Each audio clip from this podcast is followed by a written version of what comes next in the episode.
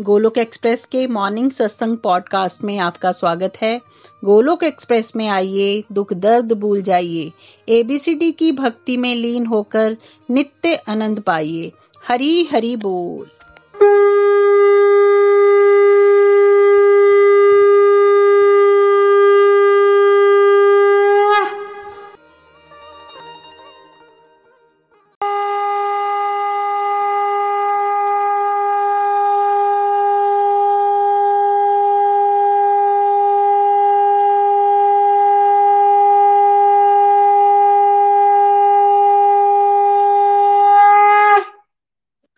जय श्री कृष्ण चैतन्य प्रभु नित्यानंद, श्री अद्वैत गदाधार श्री वासदी गौर भक्त वृंदा। Hare Krishna Hare Krishna Krishna Krishna, Hare Hare. Hare Ram Hare Ram Ram Ram, Hare Hare. Busy to the body real soul Hari Hari बोल, हरि हरि बोल। श्री श्री व्यस्त आत्मा, श्री मस्त नाम जपते हुए transform the world by transforming yourself न शस्त्र पर न शास्त्र पर। न धन पर, ना ही किसी युक्ति पर। मेरा जीवन तो आश्रित है प्रभु, केवल केवल आपकी कृपा शक्ति पर।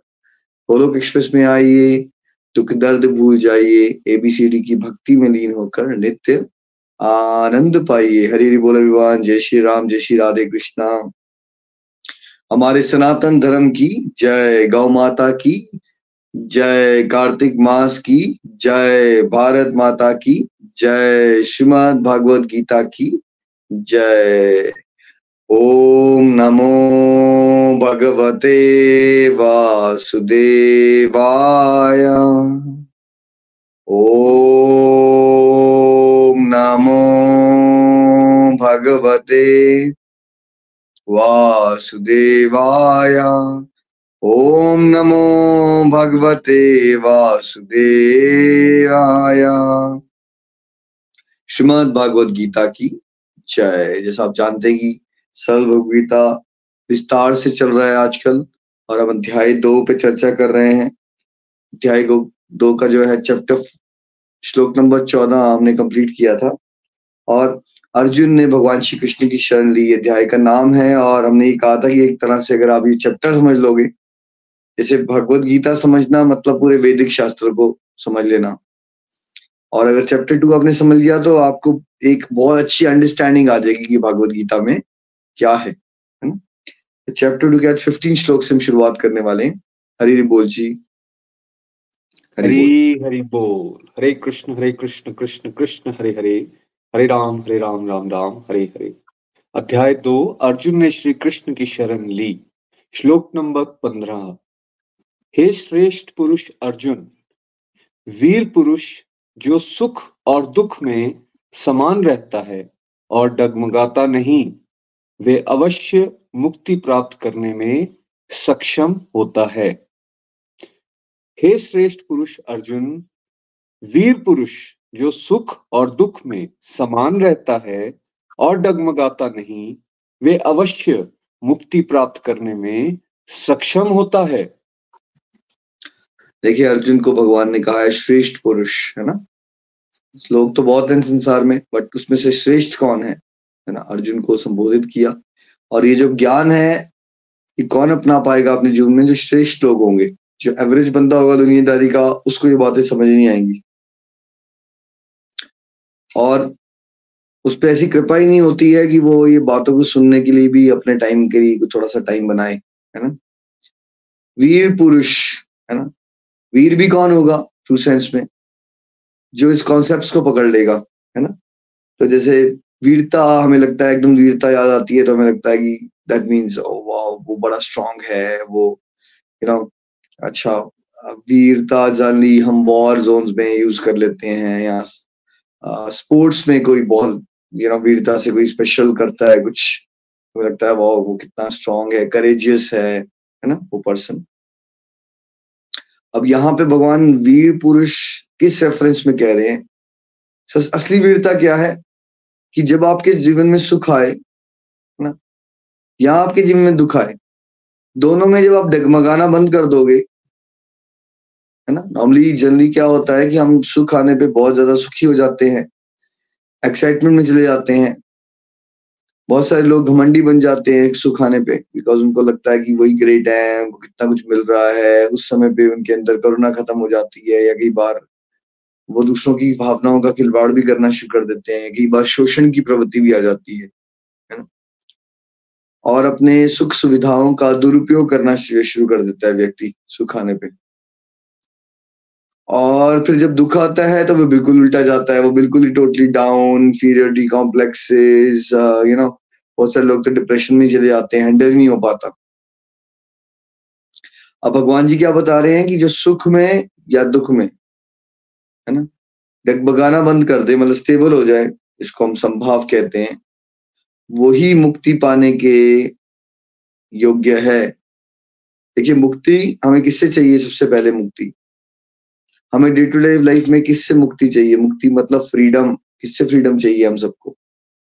हम सबको पहले तो चिंताओं से मुक्ति चाहिए स्ट्रेसेस से मुक्ति चाहिए, ये नेगेटिव हर प्रकार के नेगेटिव इमोशन से, चाहे वो ईर्ष्या हो या क्रोध हो या काम वासनाएँ हो। ढूंढ हम फ्रीडम ही रहे। हैं राइट जैसे इंसान ये बोलता है कि मैं छुट्टी लेके यार चार पाँच दिन कहीं घूमने जाऊँ, क्यों मैं रिलैक्स करना चाहता हूँ? क्यों रिलैक्स करना चाहते हो? बिकॉज़ कहीं ना कहीं चाहत वही है कि कोई बोझ ना हो प्रेशर ना हो स्ट्रेसेस ना हो, उससे हम फ्री हो सके। है ना? तो डे टू डे लाइफ की मुक्ति कौन सी हुई? कि हम किसी भी प्रकार के तनाव से मुक्त हो जाए किसी बुरे विचार से मुक्त हो जाए या हर प्रकार के नेगेटिव इमोशन से मुक्त हो जाए, है ना? और फाइनल मुक्ति कौन सी हुई? हम सब में से एक बहुत रेयर लोग होते हैं, क्योंकि ये पता होता है कि एक मुक्ति है जिसमें हमें जन्म, मृत्यु, बुढ़ापा, बीमारी से ऊपर उठ के अपने सनातन घर, जहाँ भगवान रहते हैं, भगवान के सानिध्य को प्राप्त करके उनकी लीलाओं में प्रवेश कर सकते हैं हम। और जैसे हमने भाव विकसित किया होगा, जैसे यहाँ रहते रहते जैसे अगर आपने भगवान के साथ लाड लगा, लगाने का भाव विकसित कर लिया है कि भगवान मेरे बेटे हैं तो आप वात्सल्य भाव से भगवान को भजते हो। और वैसे अगर आपने शरीर छोड़ दिया तो आप भगवान के से गोलक धाम में पहुँच सकते हो, जहाँ पे आप भगवान को बेटे के रूप में देखोगे। या भगवान के साथ आपने फ्रेंडली भाव डेवलप कर लिया इसको साख्या रस कहते हैं तो अल्टीमेटली आप भगवान के धाम में पहुंचोगे, जहाँ आप भगवान के साथ एक फ्रेंडली रिलेशनशिप को कब के लिए कितने दिनों के लिए एंजॉय करोगे कितने सालों के लिए एंजॉय करोगे? ना दिनों के लिए ना घंटों के लिए ना सालों के लिए ना सेंचुरीज के लिए हमेशा के लिए है ना? दिस इज़ द फाइनल मुक्ति है ना?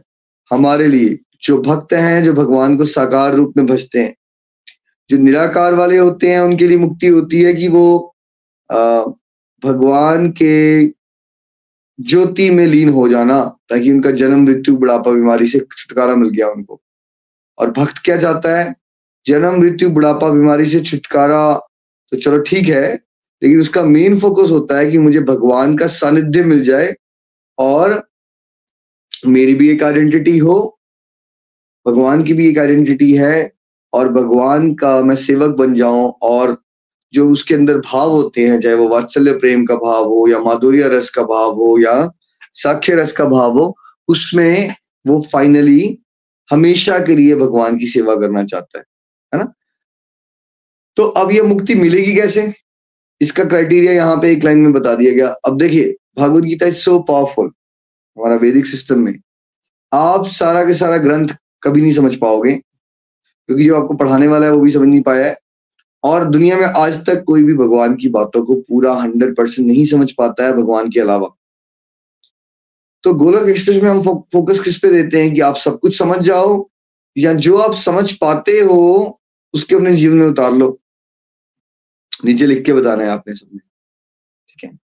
अब आपने वो सूत्र पकड़ लिया this is one of the most important verses of Bhagavad Gita क्या करना सीखना है हमने? चाहे सुख आए ये भी ड्रामा है। दुख आए, ये भी ड्रामा है। जैसे मूवी के सीन चल रहे हैं ना सुख भी सीन है एक। तो अगर मूवी का एक सीन चल रहा है तो नितिन जी, वो मूवी का सीन बदलेगा या नहीं बदलेगा? सेम सीन चलता रहेगा हमेशा। हरी बोल निखिल जी मूवी का सीन जैसे बदलता है, वैसे लाइफ में भी एक जैसा नहीं रहने वाला, ये तो हम सबने अनुभव किया है। ये बदलते रहते हैं, कभी सुख आता है, कभी दुख आता है। तो ये बदलता रहेगा। अज्ञानता क्या होती है कि सुख में हम हवा में उड़ जाएँ, भोग विलास में खो जाएँ, अहंकारी बन जाएँ एक्साइटमेंट में चले जाएँ, भगवान को भूल जाए और दुख क्या, दुख में आए हम बिल्कुल टोटली उल्टे चले जाए डिप्रेशन में चले जाएँगे, दुखी हो जाएँगे, हाहाकार मचा देंगे, भगवान को कोसना शुरू कर देंगे, ठीक है? क्या हो गया मेरे साथ? मैंने तो भक्ति की थी, फिर भी ऐसा हो गया। डर, डरा उससे तो अच्छा वो लोग है जो भक्ति नहीं करते। एकदम सडनली सारे के सारे डाउट्स क्रिएट हो गए। भगवान ही मुझे दुख देते हैं। भगवान की वजह से ये हुआ। राइट इस तरह की हो जाते हैं हम लोग। अब भगवान क्या चाहते हैं कि कौन श्रेष्ठ बनेगा? वीर कौन है? जिसने ये सीख लिया, कि सुख भी एक मूवी का ड्रामा है। इस ड्रामा का पार्ट है सीन चल रहा है। तो मुझे सुख में भी अब गोलोकियंस की लैंग्वेज में आपको क्या करना है? सुख में भी चुपचाप अपना सत्संग साधना सेवा में लगे रहो। डिवोटीज को याद है ये फॉरेस्ट मॉडल क्या है? वो कमेंट सेक्शन में लिख के बताएँ। क्या करना है आपको फॉरेस्ट में? सत्संग साधना सेवा सदाचार। चाहे सुख आ रहा है ज़्यादा लिप्त नहीं होना है उस अवस्था में कि सुख आ सुख आ गया है तो आप, आप सत्संग छोड़ दो अपनी साधना बंद कर दो सेवा बंद कर दो। नहीं। सुख भगवान आपने हमें प्रसाद दिया है, लेकिन हमें भ्रमित मत होने देना। इस समय का सदुपयोग करके हम आपके साथ अपने संपर्क को और गहरा करें, आपके साथ अपने संबंध को और अच्छे से समझें, और गहरा करें, और जितना हो सके हम जगत कल्याण में लगे रहें। दैट्स इट और अगर आपको भगवान ने सुख सुविधाएँ ज़्यादा दे दी है तो उसका दुरुपयोग करने की सदुपयोग कीजिए जगत कल्याण में। ज़्यादा फाइनेंस दे दिए भगवान ने, फिर क्या कीजिए? अपने लिए पाँच घर खरीद लीजिए। चॉइस ए ज्वेलरी ज़्यादा खरीद लीजिए। चॉइस बी चॉइस सी गाड़ियाँ दस खरीद लीजिए, पच्चीस खरीद लीजिए। चॉइस डी ओवरसीज हॉलीडे में चले जाइए। यहाँ चॉइस ई ज़्यादा दे दिया है भगवान ने तो ज़्यादा सेवा कीजिए। नितिन जी, कौन सी चॉइस लेनी चाहिए हम सबको? चॉइस ई e लेनी चाहिए, निखिल जी। हमें बिल्कुल चॉइस ई e लेनी चाहिए। उसी में हमारा कल्याण है अदरवाइज़ पतन हो जाएगा। है ना? तो जब हम सुख में ये सब करते रहेंगे और पहला सत्संग कभी नहीं छोड़ेंगे तो ये बातें हमें याद रहेंगी यार अभी मेरा सुख का फेस चल रहा है ना, यानी कि ये बदलने वाला है। ये बदलने वाला है। तो you are mentally very prepared कि एक मूवी के सीन की तरह ही ये सुख का समय बदल जाएगा। और बिकॉज़ आपने अपना टाइम इंद्रिय भोग में वेस्ट नहीं किया होता, अपना साधना बल भी बढ़ाया होता है, आप सेवा में भी लगे रहते हो, सदाचारी जीवन जी रहे होते हो, उस समय पे आपकी आध्यात्मिक शक्ति बढ़ी रहती है। तो फिर क्या होता है? जब दुख का समय भी आएगा, भगवान क्या चाहते हैं दुख के समय में आप क्या करें? संताप में पड़ जाएँ शोक ग्रस्त हो जाएँ, या चुपचाप अपना सत्संग साधना, सेवा, सदाचार करते रहो बिकॉज़ ना दुख आपके हाथ में है और ना सुख आपके हाथ में, ना आपके इनविटेशन कार्ड से सुख आता है और ना आपके इनविटेशन कार्ड से दुख आता है। पूर्व जन्मों के प्रारब्ध होते हैं, कभी जीवन में सुख आना होता है, तब भी हमें अपने फोरेस्ट करते रहना है और जब जीवन में दुख आ गया, फिर क्या करना है? ठीक है? फिर भी अपना फोरेस्ट करते रहना है। ठीक है? अब सुनने में देखिए आसान है। अब आप में से बहुत सारे लोग बोलेंगे, भाई, बातें तो ठीक है, लेकिन ये करना बड़ी मुश्किल है।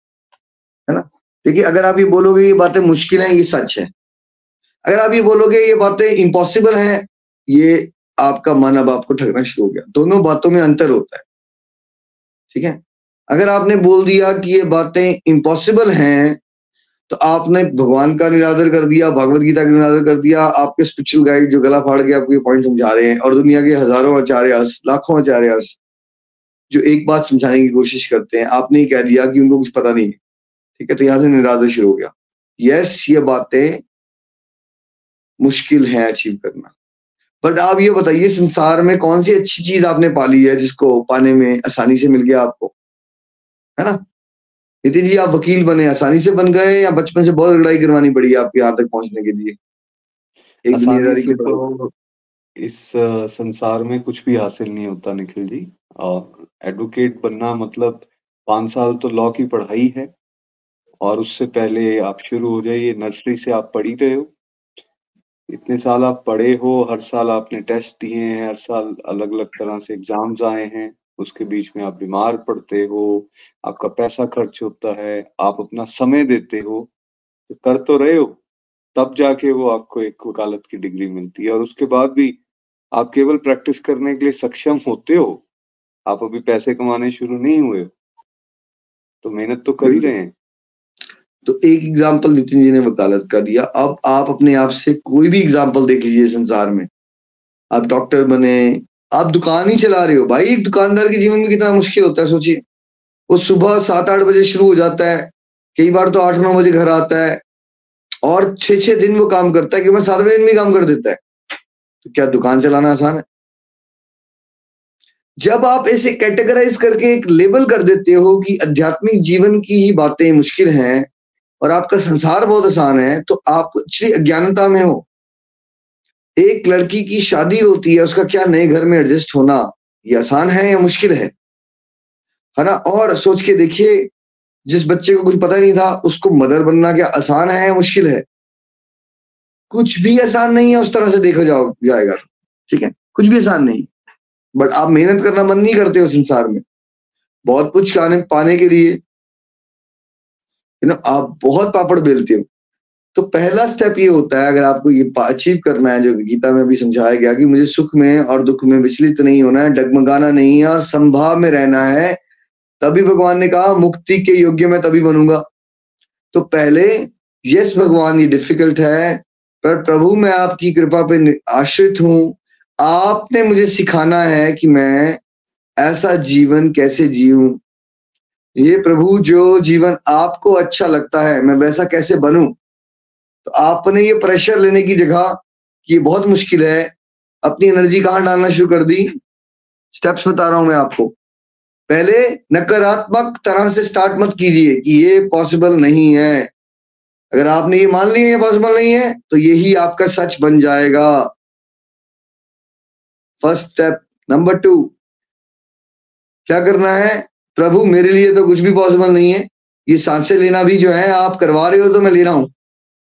ये जो मेरा ब्लड पंप हो रहा है हार्ट ब्लड चल रहा है ये आप चलवा रहे हो तो प्रभु मैं चला रहा हूँ। मैं मैं क्या कर रहा हूँ इसमें? ठीक है? क्या आप खाना भी अपने आप खुद पचा रहे हो? क्या नितिन जी आपके लिए अगर बोला जाए आपने पेट के अंदर घुस के खाना पचाना है ये आसान है या मुश्किल है? ये इम्पॉसिबल है आपके लिए। इसके लिए। हम कैसे कर सकते हैं? हमारे लिए इम्पॉसिबल है ये चीज़। ये सारी बातें हमारे लिए तो इम्पॉसिबल ही है। लेकिन कौन करवा रहा है? कौन कर रहा है हमारे लिए भगवान जी कर भगवान जी तो फिर इस चीज़ में भी यही बोलो ना कि प्रभु मेरे लिए तो बहुत मुश्किल है मैं तो नहीं कर पाऊँगा लेकिन मुझे ये पता है कि अगर आपने गीता में ये बताया और मेरे स्पिरिचुअल गाइड ने सिखाया तो अगर आप कृपा कर दे प्रभु तो आपकी कृपा से तो एक व्यक्ति कुछ भी अचीव कर सकता है। आप भगवान से याचनाएँ कर रहे हो। लेकिन हम भगवान से चीज़ें मांग रहे हैं ना, अब क्यों ना हम भगवान की भगवत गीता की टीचिंग्स पे जीवन जीने की कला उन्हीं की कृपा से मांगे। फिर देखिए क्या होता है। सेकंड आपने प्रार्थना करनी। थर्ड आपको प्रतिशत का कॉन्सेप्ट समझना है। ऐसा नहीं होगा कि आपने अभी पहली बार आज मुझे भगवत गीता हुए सुन लिया। और आज जो आपके जीवन में दुख आ गए, आप बिल्कुल दुखी होना बंद हो गए और फिर आपके जीवन में सुख आ गए, आप बिल्कुल टोटल सुखी होना बंद हो गए। ऐसा नहीं होगा। बट आपने ये समझना है कि यस ये एक जर्नी है, ये ग्रेजुअल प्रोग्रेस है, इसमें क्रमशः विकास होगा। अगर पहले आप सुख में बिल्कुल ही खो जाते थे, बिल्कुल ही भूल जाते थे भगवान को, अब आप रेगुलरली फोरेस कर रहे हो, लगे हुए हो, लगे लगे हुए फिर वो आया सुख का समय। तो आपके पूर्व जन्म के संस्कार भी ज़ोर मारेंगे। ठीक है? एक आपके पूर्व जन्म के संस्कार ज़ोर मारेंगे और फिर क्या ज़ोर मारेगा? ये जो सत्संग बुद्धि मिल रही है ना आपको नहीं नहीं सुन रहे हो आप? मेरे माध्यम से सुन रहे हो, गीता के श्लोक सुन रहे हो, ये घुसेंगे। अब इसके बीच में एक बैटल चलती है। पुराने जन्मों के संस्कार आएँगे और फिर आपकी ये नई नई जो बातें आपके लिए आई हैं अभी ठीक है? अब ये डिपेंड करता है कि आप कितनी देर से ये सुन रहे हो और आपने इनको सच में कितना अपना माना है और कितना सोचती है डिटर्मिनेशन के साथ मैंने इसको जीना है। ये बैटल चलेगी। तो पूर्व जन्म के संस्कार क्या करेंगे? मान लो अगर आप सुख में, आपको आदत थी कि सुख में आप नई प्लानिंग बनाना शुरू कर देते थे कि अच्छा मेरे पास तीन घर हैं अच्छा मैं चौथा घर ले लेता हूँ। एक घर वहाँ बनवा लेता हूँ, अपने लिए कपड़े खरीदता हूँ, अपने लिए करता हूँ। तो अब सबसे पहले क्या थॉट आएगा आपके मन में? फिर जब सुख आया आपके जीवन में। मान लीजिए बिज़नेस में से दो करोड़ रुपए एक्स्ट्रा आ गया आपके पास। तो क्या होगा? सबसे पहले कौन सा थॉट आएगा नितिन जी? जैसे ही बहुत फ़ायदा हो गया आपको तो संसार में। संसार में बहुत फ़ायदा हो गया। सत्संग साधना सेवा से नहीं जुड़ा है कोई व्यक्ति। तो ऑब्वियसली उसको मल्टीप्लाई करने के उसके उसको किस तरह से वो री इन्वेस्ट करे कुछ और खरीद ले या कोई नया बिज़नेस खोल ले या अपने एम्पायर को और बड़ा कर ले इस तरह के विचार आने शुरू हो जाएँगे। आएँगे ही आएँगे ठीक है? अगर आप सत्संग साधना सेवा से जुड़े भी हो तो भी आएँगे। जी। लेकिन साथ में क्या होगा पहले आपके पूर्वजन्मों के संस्कार आएँगे। अगर अब आप फोरेस्ट कर रहे हो मान लो छह महीने से साल से दो साल से कर रहे हो तब एक नया विचार भी आएगा। वो कौन सा विचार होगा? जो आपने सत्संग में हमसे समझा है। ओ नहीं नहीं, निखिल जी ने बट ये सिखाया था कि अगर ज़िंदगी में प्रॉफिट मिल जाए बहुत ज़्यादा सुख के समय में तो उसको अपनी भोग विलास में या फिर अपने मटेरियल एक्सपेंशन में ज़्यादा लगाने की जगह, उसको भगवान की सेवा में लगाना चाहिए और अपने फॉरेस्ट को बढ़ाना चाहिए। अब ये नया थॉट आएगा। अब ये पुराना थॉट आपके कितना हावी है और ये नया थॉट को कितना पकड़ा है आपने? इसके बीच में द्वंद होगा फिर। लड़ेंगे ये थॉट आपस में। ठीक है? और फिर विजयी कब हुए आप? आप ट्रू सेंस में विजयी कब हुए? जब आपने सत्संग वाले थॉट को पकड़ना शुरू कर दिया एग्जीक्यूट करना शुरू कर दिया, और जो पुराने जन्मों के संस्कारों वाले थॉट है, उनको दबाना शुरू कर दिया, या पीछे हटाना शुरू कर दिया। और आप फेल कब करोगे? इसका विपरीत होना शुरू हुआ अगर तो। सत्संग वाले थॉट को आपने एक कान से सुना, दूसरे कान से निकाल दिया, और जो पूर्व जन्म के संस्कार हैं, उसने ज़ोर मारा आपने क्या किया? आपने उसी तरह की विचारधारा के अकॉर्डिंगली अपने डिसीज़न लेना शुरू कर दिए, है ना? जैसे पिछले जन्मों में भी आपके बेटे की शादी आई थी तो मान लो आपने दो साल पहले ही उसकी तैयारियाँ करना शुरू कर दी थी और आपने सत्संग करना बंद कर दिया था। और इस जन्म में भी इवन तो हमने सिखाया है आपको कि भैया सुख आ जाए तो पागल नहीं हो जाना है, ठीक है, वो आ गई है शादी तो उसके हिसाब से कुछ दिन थोड़ा सा उसके लिए काम करो दैट डजेंट मीन कि आप साल के पहले अपने सत्संग करना बंद कर दो। रूटीन में चलने की कोशिश करो जो आपके हैं। थोड़ा समय अपने फॉर एग्ज़ाम्पल शादी की मैनेजमेंट में दो। ये। और भगवान की कृपा से जितना सोच रहे हो उससे ज़्यादा अच्छा हो जाएगा अगर ऐसे करोगे तो। तो अगर आपने ये थॉट पकड़ा था, जो मैंने दिया था तो आप क्या करोगे? आप अपनी रूटीन को नहीं छोड़ोगे कि आपको फोर एस करना है और कुछ दिन जब वो एग्जैक्ट फ़ंक्शन आए तो थोड़ा बहुत एक्स्ट्रा आवर्स करके वो फ़ंक्शन को निपटा दिया। और पुराने संस्कारों से चलोगे तो क्या करोगे? छह महीने साल पहले ही सारे सत्संग बंद। अब ये क्या आप डिसाइड करते हो? ये हमेशा ही आपके स्पिरिचुअल गाइड के हाथ में नहीं होता, ना भगवान के हाथ में होता है। ये चॉइस हमेशा ही आपके पास है। अब समझिए कि आप दुख में कैसा अनुभव करने वाले हो? ये डिसीज़न आपने कब लिया? जब आपने सुख के टाइम को कैसे संभाला? अब यहाँ मैंने बड़े सारे उदाहरणों से बताया कि आपके सुख के समय पे कैसे संभाला आपने। अगर जिस व्यक्ति ने सुख के समय को वैसे ही संभाला है, जैसे उसके स्पिरिचुअल गाइड ने उसको बताया था, उसने अपने फोरेस को बढ़ाया, उसने अपने सेवा के ग्राफ को बढ़ाया हुआ था, है ना, सुख के समय में, उसका शुक्राना का भाव, कृपा, भगवान तेरी कृपा बहुत ज़्यादा है। वो भक्ति भाव में आगे बढ़ गया अगर, व्यक्ति। तो ये गारंटेड है कि जब उसका दुख का समय आएगा तो ज़ोर का झटका बहुत धीरे लगने वाला है उसको। ठीक है? डिवाइन प्रोटेक्शन से उसको इतना बड़ा बात ही लगेगी वो दुख का समय। आ रहा है, वो समझ रहा है कि रेगुलर सत्संग सुनता था, उसको पता है बात कि मेरे जीवन में अब दुख आने वाला है। It's okay just a phase इसमें कोई ज़्यादा इमोशनल होने की नहीं है। कुछ परीक्षाएँ होंगी। और प्रभु तो मेरे साथ हैं। वैसे भी दुनिया की कौन सी ऐसी प्रॉब्लम है? जो भगवान से बड़ी है, जब भगवान ही मेरे साथ है ना, मैं प्रॉब्लम से क्यों डरूं? तो वो बहुत ही इजिली अपने आप को काउंसिल करके स्टेबल कर पाएगा और दुख उसको जो है वो मिनिमम लेवल में विचलित करेगा। प्रतिशत के कॉन्सेप्ट को हमने इस तरह से समझाया कि अगर आपकी मान लीजिए ये प्रैक्टिस करते हुए एक साल हो गया है और बहुत सिंसेरिटी से आप कर रहे थे तो हो सकता है पहले दुख में अगर आप दुखी होते थे सौ किलो, अब आप दुख में दुखी हो गए पचास किलो। मतलब उसका अफेक्ट होना कम हो जाएगा। पहले दुख आते ही आप टोटल डिप्रेशन में बेड में पड़ जाते थे, हाय, उठना बंद हो जाते थे। लगता था कि कुछ नहीं कर सकते आप, पहले आप ऐसे थे। अब भी दुख हो रहा है, लेकिन आप अपने रूटीन के कार्यों में आगे बढ़ पा रहे हो। जो कर्तव्य पालन करने हैं, वो कर पा रहे हो। जो सत्संग साधना सीखा है, वो कर पा रहे हो। यस उतना खुश नहीं रह पा रहे हो, ठीक है? लेकिन ऐसा नहीं है कि आपकी रूटीन की ड्यूटीज़ खत्म हो गई हैं, ये रुक गई हैं, वो कर पा रहे हो। अब मान लीजिए किसी को एक साल की जगह चार साल हो गए और उसने बड़े सिंसेरिटी से सत्संग साधना सेवा किया है तो अब हो सकता है कि वो सुख के समय में भी 20-25 परसेंट हिले और दुख के समय में भी 15-20 25 परसेंट हिले। तो दुख के समय को अगर आपको संभालना है अच्छे से तो अपने सुख के समय को संभालना सीखिए। मैक्सिमम लोगों का कोशिश होती है कि इस तरह से दुख से बचे हम। कोई ये नहीं बोलता सुख से बचें। हम दुख से बचना चाहते हैं, दुख से भागना चाहते हैं। ट्रिक ये नहीं है लेकिन आप दुख से भाग नहीं सकते हो। जब दुख आना है तो आएगा। आप क्या कर सकते हो? आप सुख के समय को फोर एस में इन्वॉल्व करके उसका सदुपयोग करके अपनी दिव्य शक्ति को, आध्यात्मिक शक्ति को इतना बढ़ा सकते हो कि दुख आने पे आप विचलित मिनिमलिस्टिक लेवल पे होगे। और उस समय पे आपको क्या करना है? आपको याद रखना है कि सुख में या दुख में, मेरे को अपने पूर्व जन्मों के अनुसार से डिसीजंस नहीं लेने हैं।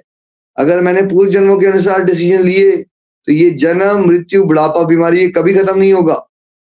और उस समय पे आपको याद रखना है कि दुख आया है तो भाई, अगर इस दुख के बारे में सोचूँगा अल्टीमेटली सबसे बड़ा दुख क्या है? सबसे बड़ी प्रॉब्लम क्या है?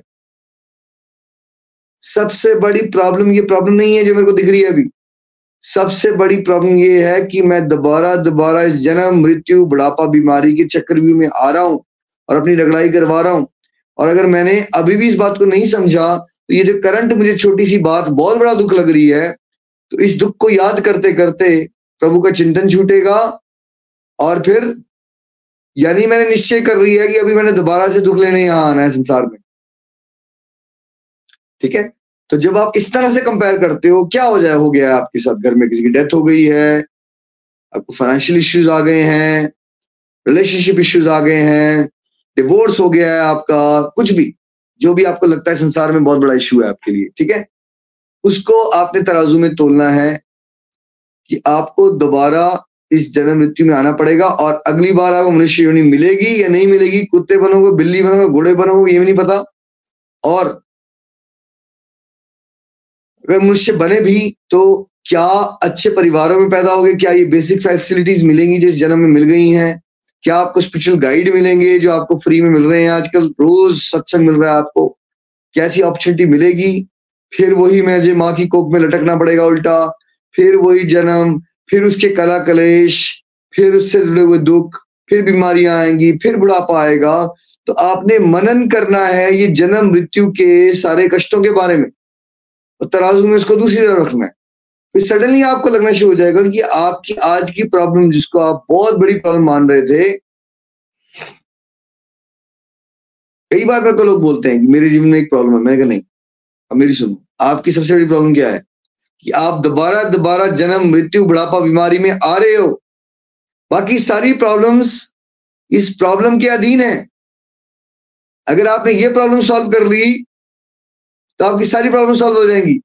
बट अगर आप वो इंडिविजुअली एक एक प्रॉब्लम को सॉल्व करने के चक्कर में पड़ गए, और ये प्रॉब्लम को डील करना भूल गए आप तो आपकी कभी भी प्रॉब्लम सॉल्व नहीं होगी। एक फाइनेंशियल इश्यूज़ को सॉल्व करने के चक्कर में पूरा दिन लगाओगे, तब तक हेल्थ इश्यूज़ आ जाएँगे। हेल्थ इश्यूज़ को सॉर्ट आउट करने के चक्कर में लगाओगे रिलेशनशिप इश्यूज़ आ जाएँगे, और ऐसे ही संसार खत्म हो जाएगा। ठीक है? तो सबसे इंपॉर्टेंट किसको बनाओ? कौन सी प्रॉब्लम सबसे बड़ी है? सबसे बड़ी प्रॉब्लम ये है कि हमने आज तक ये वैल्यू ही नहीं किया कि हमें मनुष्य मिली है, जिसका मेन पर्पस भगवान के प्रेम को प्राप्त करके, भगवान के सानिध्य को प्राप्त करके, भगवत धाम को प्राप्त करना है, ताकि हमारी हमेशा के लिए क्या खत्म हो जाए? सारी प्रॉब्लम्स खत्म हो जाए। हम क्या करने की कोशिश कर रहे हैं? जैसे आपके बाथरूम में जो से फ्लश है, वो लीक कर रही है 25 साल पुरानी है। कभी आप एमसील लगा के उसको वहाँ से पैच वर्क करते हो तो वहाँ से लीक करती है। दूसरी जगह से लीक करती है, फिर आप एमसील वहाँ लगाते हो, फिर वहाँ से दूसरी जगह से लीक करती है। अब क्यों नहीं आप मानते हो कि पच्चीस तीस साल पुरानी चीज़ होगी? आप नहीं उसको रिप्लेसमेंट लेके फ्रेश ले लो। स्टार्ट ताकि प्रॉब्लम ही सॉल्व हो जाए। वैसे ही, ठीक है? कि भाई ये प्रॉब्लम्स तो कभी खत्म नहीं होंगी, तब कब खत्म हो सकती हैं?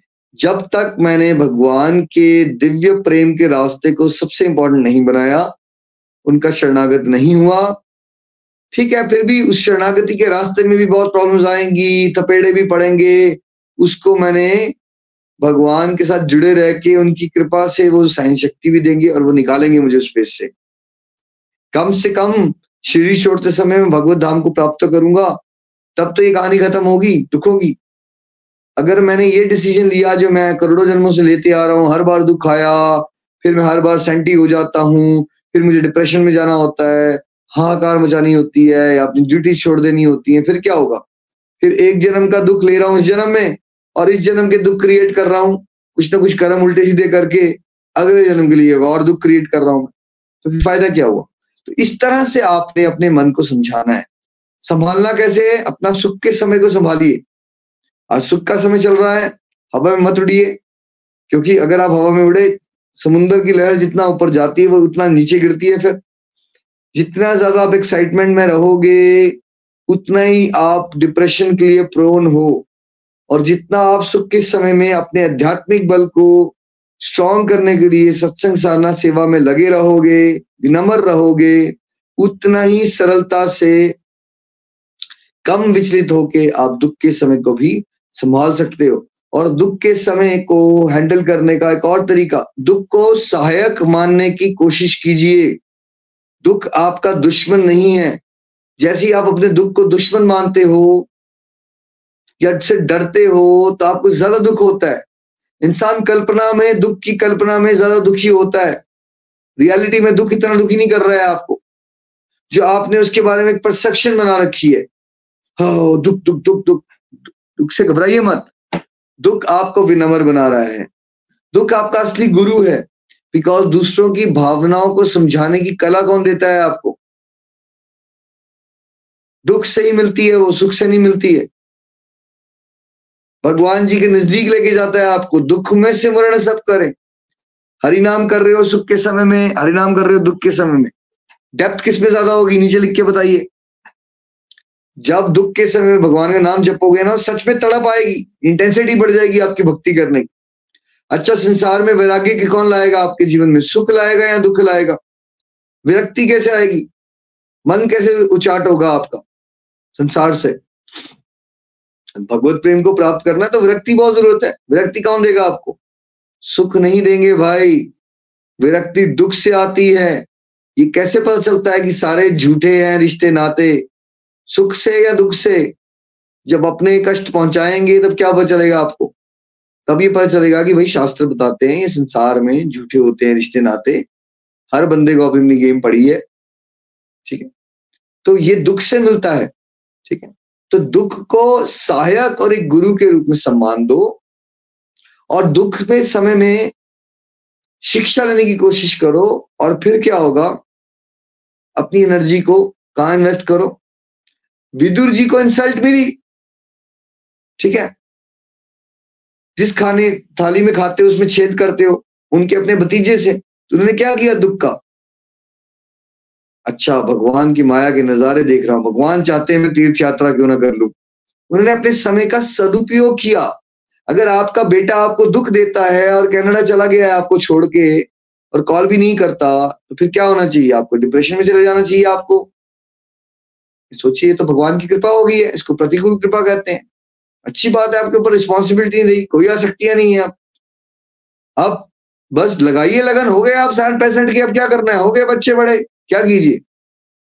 धाम यात्रा कीजिए, वृंदावन वास कीजिए, हो सकता है तो। ज़्यादा से ज़्यादा आध्यात्मिक प्रगति के लिए अपने काम कीजिए। बस, ये चॉइस ले लीजिए एक बार। आपके हस्बैंड की डेथ हो गई है है ना? आप फिफ्टी इयर्स के हो तो एक चॉइस है, आप दुखी रहो डिप्रेशन में चले जाओ। अब हो गई। उनका टाइम उतना ही था मेरे साथ। जैसे लकड़ियाँ मिलती हैं नदी के अंदर कुछ देर के लिए, और फिर भारी पानी का भाव जो आगे बढ़ता है तो क्या होता है फिर उसके बाद? लकड़ियाँ बिछड़ जाती है तो इसमें कोई हैरानी का विषय नहीं है। आज तक हमेशा ही हुआ है संसार में। हैरानी तब होती है जब आप अज्ञानता से जीवन जी रहे हो। जैसे आप अंधा होके आगे चलोगे और आगे खड्डा था, बड़ा आपको दिखा नहीं रहा खड्डे में गए आप रो रहे, हाय, मैं खड्डे में क्यों भाई, क्योंकि आप देख नहीं रहे हो ये सब। इसी को अज्ञानता कहते हैं। रेगुलर सत्संग सुनने वाले व्यक्ति के आँखों के पर्दे खुले रहते हैं। वो ये समझता है कि अगला स्टेप पदम पदम यत विपदम। Every step there is a new danger तो इसमें कोई हैरानी का विषय नहीं है अगर आपके जीवन में, अगले क्षण में कोई मुश्किल समय आ गया। Nothing nothing to get surprise तो अपनी एनर्जी सरप्राइज़ होने में वेस्ट मत कीजिए। सुख में भी फोर पे फोकस कीजिए, दुख में भी फोर पे फोकस कीजिए और ज़्यादा अच्छे से फोकस कीजिए। इनफैक्ट इमरजेंसी आती है तो फ़्लाइट में क्या अनाउंसमेंट होती है? ऑक्सीजन मास्क लगा लेना और पहले खुद लगाना, दूसरों को मत लगाना। वैसे ही अगर दुख आ जाता है तो आपको फोर का ग्राफ और बढ़ा लेना चाहिए। क्योंकि अब आपको क्या चाहिए? देखिए, एक सच्चा शराबी क्या करता है? सुख में भी ज़्यादा पीता है, सुख के बहाने, और दुख में भी क्या करता है? ज़्यादा पीता है, दुख के बहाने।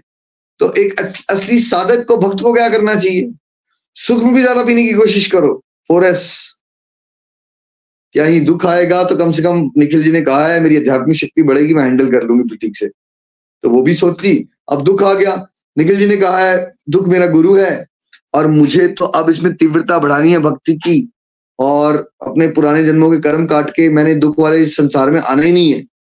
और मुझे विरक्ति के लिए यूज़ करना है। मेरे अंदर करुणा का भाव लाने हैं मुझे।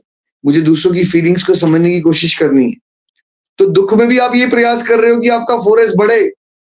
सुख में भी आप यही प्रयास कर रहे हो। This is the true sense में आप this is the only way कि आप सुख और दुख में डगमगाना बंद कर लोगे। और आपने कुछ भी याद नहीं रहा आपको भगवत गीता का भाई। तो आज जो भगवान की कृपा से ये सत्संग मिला है ना, आपको बस इतना जीने की कोशिश कीजिए। आप बड़े बड़े ज्ञानियों से ऊपर चले जाओगे अगर आपने संभाव में रहना शुरू कर दिया, क्योंकि दुनिया का सबसे मुश्किल काम क्या है? संभाव में रहना। और उसमें के लिए मैंने कुछ आइडियाज़ दिए हैं। तो क्यों ना हम प्रेयर्स करें एक दूसरे के लिए कि जीवन में हमारे सुख आए या दुख आए। प्रभु, अपने चरण कमलों की सेवा में लगाए रखना और सदा माया के रोग से हम सबको बचाए रखना। श्रीमद भागवत गीता की जय। हरे कृष्ण हरे कृष्ण कृष्ण कृष्ण, हरे हरे। हरे राम हरे राम राम राम। हरे हरे, हरि बोल। हरी, हरि बोल। हरी बोल thank you so much Nikhil ji. बहुत ही दिव्य सत्संग था आज आपके माध्यम से, जिस तरह आप पॉइंट समझा रहे थे। ऐसे लग रहा था कि भगवान हम सबको एक बड़ा क्लियर मैसेज दे रहे हैं और इस श्लोक को सुन के और समझ के पता यही चल रहा है कि भागवत गीता का हर श्लोक अपने आप में एक कंप्लीट पैकेज है। और यहाँ जो पॉइंट्स आपने हम सबको बताए हैं अगर हम इसका कुछ परसेंट भी अपने जीवन में इम्प्लीमेंट कर लें तो बात बन सकती है। आज जिस तरह से आपने शुरू में हमें बताया कि भाई वीर और श्रेष्ठ जैसे अर्जुन को बताया जा रहा है तो वीर और श्रेष्ठ का मतलब हमें भी उसके फुटस्टेप्स पर चलना है। तब हम कैपेबल होंगे ये बातें अपने जीवन में उतारने के लिए। आपने बड़ा क्लियरली यहाँ पे आज बता दिया कि आ, सुख और दुख दोनों ही जीवन के पार्ट हैं और आते रहेंगे। लाइफ एक मूवी की तरह चल रही है सीन्स चेंज होते रहेंगे।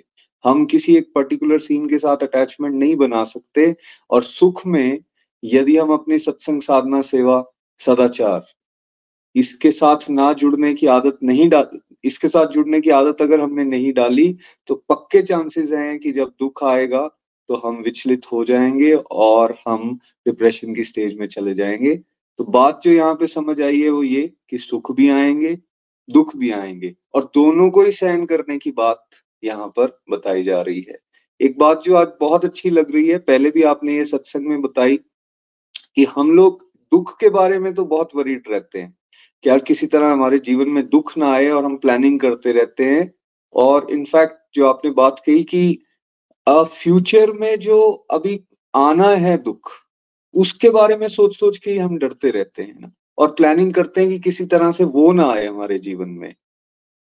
बट हम पूरे इस प्रोसेस में सुख को सहन करने की कोई बात सीखते ही नहीं। तो यहाँ यहाँ आज सत्संग से क्लियर हो रही है ये बात कि भाई सुख को सहन करना कितना इंपॉर्टेंट है। क्योंकि मेजोरिटी सुख में विचलित हो जाती है। विचलित किस चीज़ से? वो अपना फोकस लूज कर जाती है। जिस फोकस को यहाँ बनाए रखने की बात आपने बताई। आपने बड़ा अच्छा ये समझाया कि भाई मुक्ति जो है, वो आज के जीवन की भी है और फिर एक फाइनल मुक्ति भी है। भक्त के लिए मुक्ति आज के जीवन की अगर बात करें, सबके लिए जो कॉमन बात है, वो ये चिंताओं से मुक्ति क्रोध से मुक्ति अलग अलग तरह की वासनाएँ हमारी, उनसे मुक्ति, जो नेगेटिव थॉट्स हमारे चलते रहते हैं, उनसे मुक्ति। हर कोई तो ये पाने की कोशिश कर रहा है।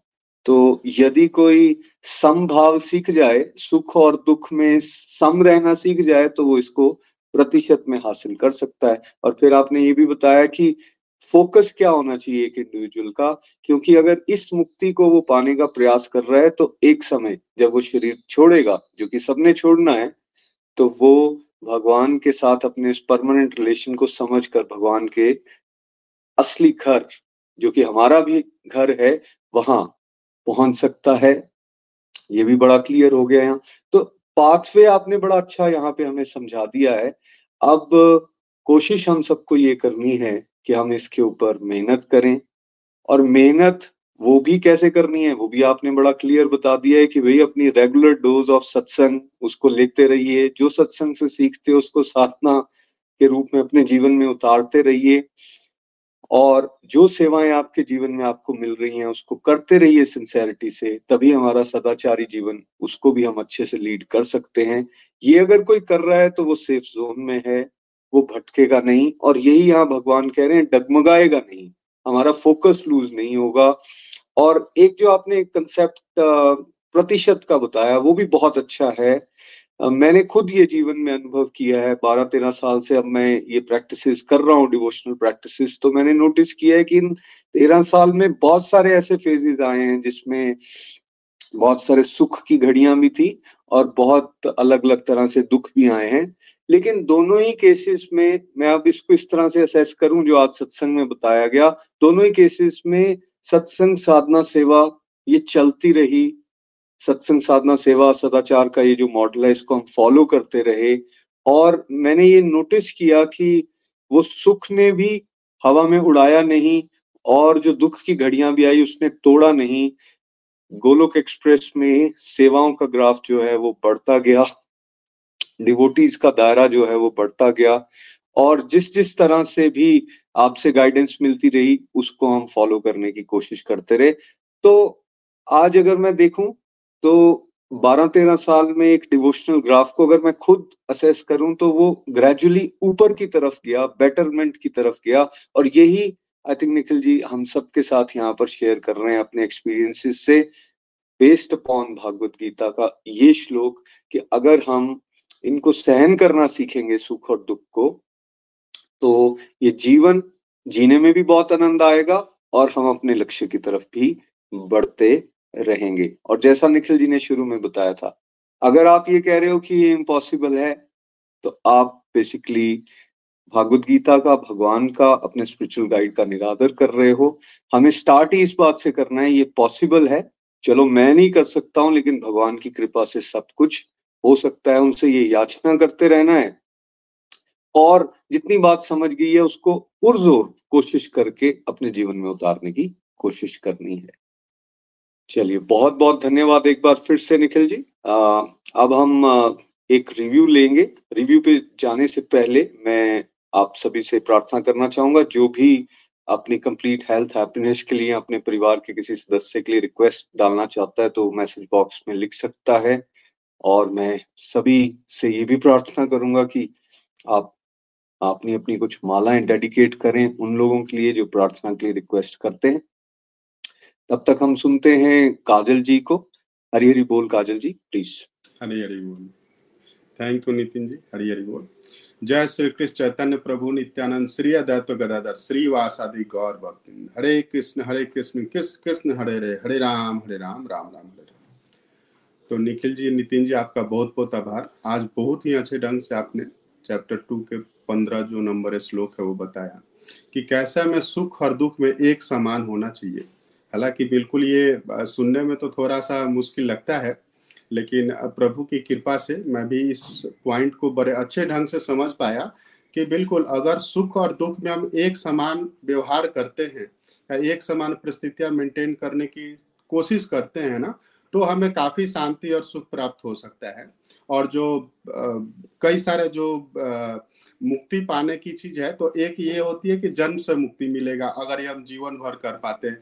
लेकिन ये बड़े ही अच्छे ढंग से आज आपने बताया कि वो मुक्ति तो दूर है, लेकिन अभी जो हमें कितने सारे अवगुण हमारे पास है ना, एक्सेसिव जो हम थिंकिंग करते रहते हैं बुरे बुरे विचार आते रहते हैं, उससे भी हमें मुक्ति मिल जाती है। तो मैं अगर अपनी बात करूँ तो मैं काफ़ी पहले ज़्यादा ना एक्सेसिव थिंकिंग करता था। और उससे क्या है ना कि क्या ज़्यादा मतलब डिप्रेशन और हमेशा निगेटिविटी की ओर आकर्षित होता था और निगेटिविटी दूर में दिखती थी। तो उसके लिए मैंने बड़े अच्छे ढंग से जो जो मुझे यहाँ पे बताया गया, वो सारे चीज़ मैंने प्रैक्टिस की अपने लाइफ में। और फॉरेस्ट पिलर के जो जो ये है एक्टिविटी है, वो मैंने करना शुरू किया। मंत्र मेडिटेशन किया, ये सब किया। तो काफ़ी मुझे इसमें जो है ना कंट्रोल हुआ। और उसके बाद धीरे धीरे जैसे भगवत गीता में जैसे बताया जा रहा है शास्त्रों के अनुसार जीवन जीने की कोशिश कर रहा हूँ तो सुख दुख में समान रहने की प्रेरणा मिल रही है। जैसे अगर मैं सुख की बात करूँ तो अभी रिसेंटली मेरा ये बर्थडे था, या प्रमोशन हुआ तो मुझे बहुत ज़्यादा इसमें मतलब ये नहीं हुआ कि हाँ मैं अब सातवें आसमान पे चला गया। नॉर्मल है, ये एक दिन है, आता है, हर मतलब जो है ना, कुछ ना कुछ एक्टिविटी तो होते ही रहती है। तो इस तरह से उस दिन को भी एक सामान्य दिन की तरह जो है ना, मैं समभाव में मतलब मैंने कोशिश किया जीने की। अगर मैं दुख की बात करूँ तो ये दुख नहीं है कि बहुत बड़े चीज़ एक्सीडेंट हो जाते तभी दुख है। जो छोटे छोटे दुख हमें मिलते रहते हैं ना, रेगुलर में जैसे क्या होता है ना, आप जा रहे हो रोड पे। अब मैं जैसे एक पतली गली से जब गुजरता हूँ तो दोनों साइड में लोग बाइक पार कर देते हैं। अब आप कार से जब जा रहे हो तो क्या होता है, सबसे पहले तो आप क्रिटिसाइज गाली गलौज पे आ जाते हैं लोग ज़्यादातर रोड पे, क्योंकि यहाँ पे डिसिप्लिन उतनी नहीं रहती है कहीं ये। तो जैसे कोई आ गया सामने तो ये कर दे। तो उस समय बड़ा मैं संभाव रहता हूँ कि चलो भाई, उसका तो अब जो है ना, वो अभी अज्ञानता बस चल रहा है। उसे पता नहीं है सही ढंग से कैसे चलना चाहिए। बट मेरा प्रयास है कि मैं अपने सही रास्ते और कैसे भी करके वेट करके चला जाऊँ। ये नहीं कि मैं उसको जो है ना, तुरंत रिएक्शन दू, क्योंकि मैं अगला एक कर्म करके ना, उसमें बंधन में कर्म के बंधना नहीं चाहता। तो इस तरह से बहुत ही अच्छा है। अब जैसे ऑफ़िस में कई सारे लोग काम करते हैं तो जैसे मैं, हम लोग को कोई ना कोई टारगेट मिल जाता है। तो काफ़ी अनरीचेबल कभी कभी होता है। लगता है काफ़ी ज़्यादा जो है ना, एक्सेसिव करके दिया गया है। तो सबसे पहले निगेटिविटी क्या आती है? तो हम डिसरेस्पेक्ट हो जाते हैं अपने सीनियर्स के, ठीक है? लेकिन मैं इसमें ये देखता हूँ कि ज़रूर उन्होंने कुछ ना कुछ जो है ना टारगेट दिया है, कुछ मार्जिन टाइम का रख करके, या इस तरह से, ताकि हमें कोशिश करनी चाहिए उस पर आगे बढ़ने के लिए। तो सबसे पहले मैं प्रे करता हूँ भगवान से, प्रभु, हमारे मन में ऐसा विचार ना है और डिसरेस्पेक्ट ना है दूसरे के प्रति। और जो भी मेरे आ, मतलब दिया गया है उस पर हम लोग प्रयास करें उसका एक प्लानिंग करें कि कैसे उस टारगेट को हम फुलफिल कर सकते हैं। तो इस तरह से जब इस तरह के छोटे छोटे दुख में भी अगर आप संभाव मेंटेन करने की मैं कोशिश करता हूँ। ये बड़ा ही अच्छा ढंग से निखिल जी ने बताया कि सबसे पहले संभाव में रहना है तो ये चीज़ हमें एक्सेप्ट करनी पड़ेगी कि हाँ हम ऐसा कर सकते हैं और हम विश्वास रखना चाहिए और कुछ इशू हो तो प्रेयर करना चाहिए कि प्रभु हमें ऐसा इस तरह से शक्ति दे कि हम लोग संभाव में रह पाए। और ये बहुत ही अच्छे ढंग से आपने बताया कि फॉरेस्ट पिलर तो दुख में तो लोग ज़्यादा अपनाते ही हैं, हमें सुख में भी अपनाना चाहिए। जब हम ज़्यादा अगर ये होते हैं ना, सुखी होते हैं या जब हमारे पास ज़्यादा कुछ भी रिसोर्सेज एक्स्ट्रा रहते हैं तो उस रिसोर्सेज को सही तरीके से यूज़ किया जाए, तब जा करके हम जो जब नेगेटिविटी या दुख में आएँगे ना तब वो हमें सपोर्ट करेगी। तो ये तो मैं बिल्कुल समझ गया हूँ कि सुख आएगा फिर दुख आएगा ये आते जाते रहेंगे लेकिन हमें संभव मेंटेन कर करके रहना पड़ेगा। इसलिए मैं अपनी सब ड्यूटी को बड़े केयरफुल तरीके से करता हूँ कि मैं किसी को हर्ट न कर पाऊँ किसी के ईगो को आ, मतलब जो है ना हर्ट न करूँ अपने काम करने के दौरान में। नहीं तो क्या होता है ये कल को जा करके रिफ्लेक्ट बैक आता ही है। क्योंकि हर लोगों की जो है ना परिस्थितियाँ बदलते रहती है। तो मैंने ये चीज़ कई सारे कॉरपोरेट में देखे हैं कि जब लोगों के पास पावर रहती है ना तो उस पावर का बहुत ज़्यादा यूटिलाइज करते हैं। और फिर जब उनकी पावर समय के साथ चली जाती है, तब फिर वही लोगों की जो दुर्गति होती है, वो बिल्कुल ही निंदनीय होती है। तो इसलिए मैं तो एटलीस्ट प्रयास करता हूँ कि भाई हर परिस्थिति में जो भी है, उसमें समभाव रह सकूँ। और इस तरह से जो गोलोक एक्सप्रेस से मैं दो साल, ढाई साल से जुड़ा हूँ तो इस तरह से मैं धीरे धीरे स्पिरिचुअल प्रैक्टिस कर करके और मैं समभाव में रहने की कोशिश करता हूँ। तो बहुत बहुत आभार, निखिल जी, नितिन जी। हरे कृष्णा हरे कृष्णा, कृष्ण कृष्ण, हरे हरे हरे राम हरे राम राम राम हरे न शस्त्र से, न शास्त्र से, न धन से, न ही किसी से। हे प्रभु मेरा तो जीवन आश्रित है, केवल और केवल आपकी कृपा दृष्टि से। हरी हरी बोल। जय श्री कृष्ण। हरी हरी बोल। Thank you so much Kajal ji. बहुत ही प्रैक्टिकल उदाहरण आपने दिए और इससे बिल्कुल क्लियर हो जाता है कि जो व्यक्ति इन बातों को अपने जीवन में प्रैक्टिस करने की कोशिश करेगा, वो उसके बहुत अच्छे रिजल्ट्स अपने जीवन में आते हुए भी देखेगा। आइए अब कृष्णिका जी के पास चलते हैं। आज का भजन हमें वो सुनाएँगी। हरी हरी बोल कृष्णिका जी। हरी हरि बोल हरी हरि बोल हरे कृष्णा हरे कृष्णा कृष्ण कृष्ण हरे हरे हरे राम हरे राम राम राम हरे हरे। बहुत ही प्यारा हर बार की तरह दिव्य सत्संग। बहुत बहुत आनंद आया।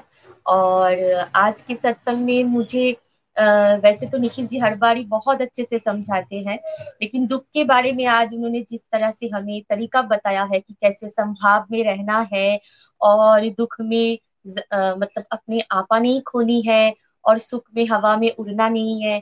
तो ये बहुत बहुत बढ़िया जो तरीका उन्होंने बताया है, ये मैं भी तीन साल से फील कर रही हूँ और बिल्कुल यही तरीका अपना भी रही हूँ। और मैंने भी अपने आप में नोटिस किया है कि जब दुख का समय आया है तो मैं ज़्यादा नहीं घबराई। हाँ कष्ट तो होता है बट ये बार बार यही मन में आता है कि अरे, ये तो प्रभु की कृपा है, इसमें हम विनम्र हो सकते हैं, इसमें कितना हमारे दिव्य गुण बढ़ता है। तो यही सारे थॉट प्रोसेस ना माइंड के अंदर चलते रहते हैं, जिस वजह से आप दुख दुख में उतना दुखी नहीं होते। और सुख में भी वैसा ही बार बार प्रभु की ही ध्यान आती है, अरे, ये जो सुख मिल रहा है, ये तो प्रभु की कृपा है। तो बार बार जो है अपना मन और ध्यान प्रभु में केंद्रित हो जाते हैं। इसके लिए गोलोक एक्सप्रेस का मैं दिल से शुक्रिया करती हूँ। जितना भी थैंक यू करूँ, वो तो कम ही होगा। फिर भी बहुत बहुत आभार निखिल जी नितिन जी और गोलोक एक्सप्रेस। पूरे सारे डिबोटीज का मैं थैंक यू करती हूँ। तो चलिए, मैं अपनी भजन की तरफ़ बढ़ती हूँ। हरी हरी बोल, हरी हरी बोल। जो तुम तो रूपिया, मैं नाही तोरू हो जो तुम तोरो पिया मैं नहीं तोरू। तो सुप्रीत तोर कृष्ण तो सुप्रीत तोर कृष्ण, कौन संग जोरू? कौन संग जोरू? जो तुम तोरो पिया मैं नहीं तोरू। हो जो तुम तोरो पिया मैं नहीं तोरू। तो सुप्रीत तोर कृष्ण तो सुप्रीत तोर कृष्ण, कौन संग जोरू, कौन संग जोरू? जो तुम तोरो पिया मैं नहीं तोरू। जो तुम तोरो पिया मैं नहीं तोरू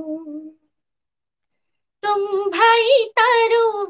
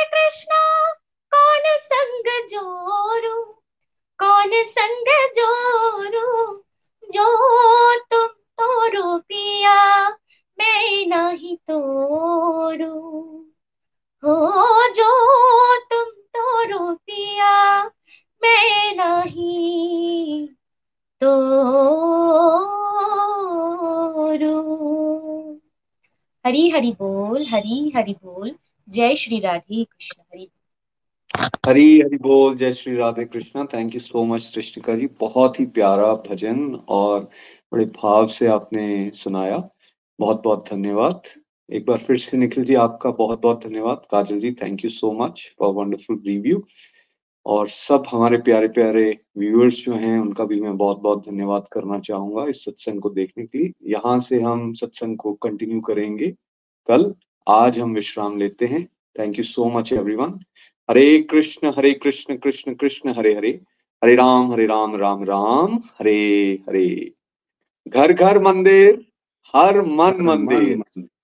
सनातन धर्म की जय। जय। गोलोक एक्सप्रेस से जुड़ने के लिए आप हमारे email address info at the rate of Golak express dot O R G द्वारा संपर्क कर सकते हैं।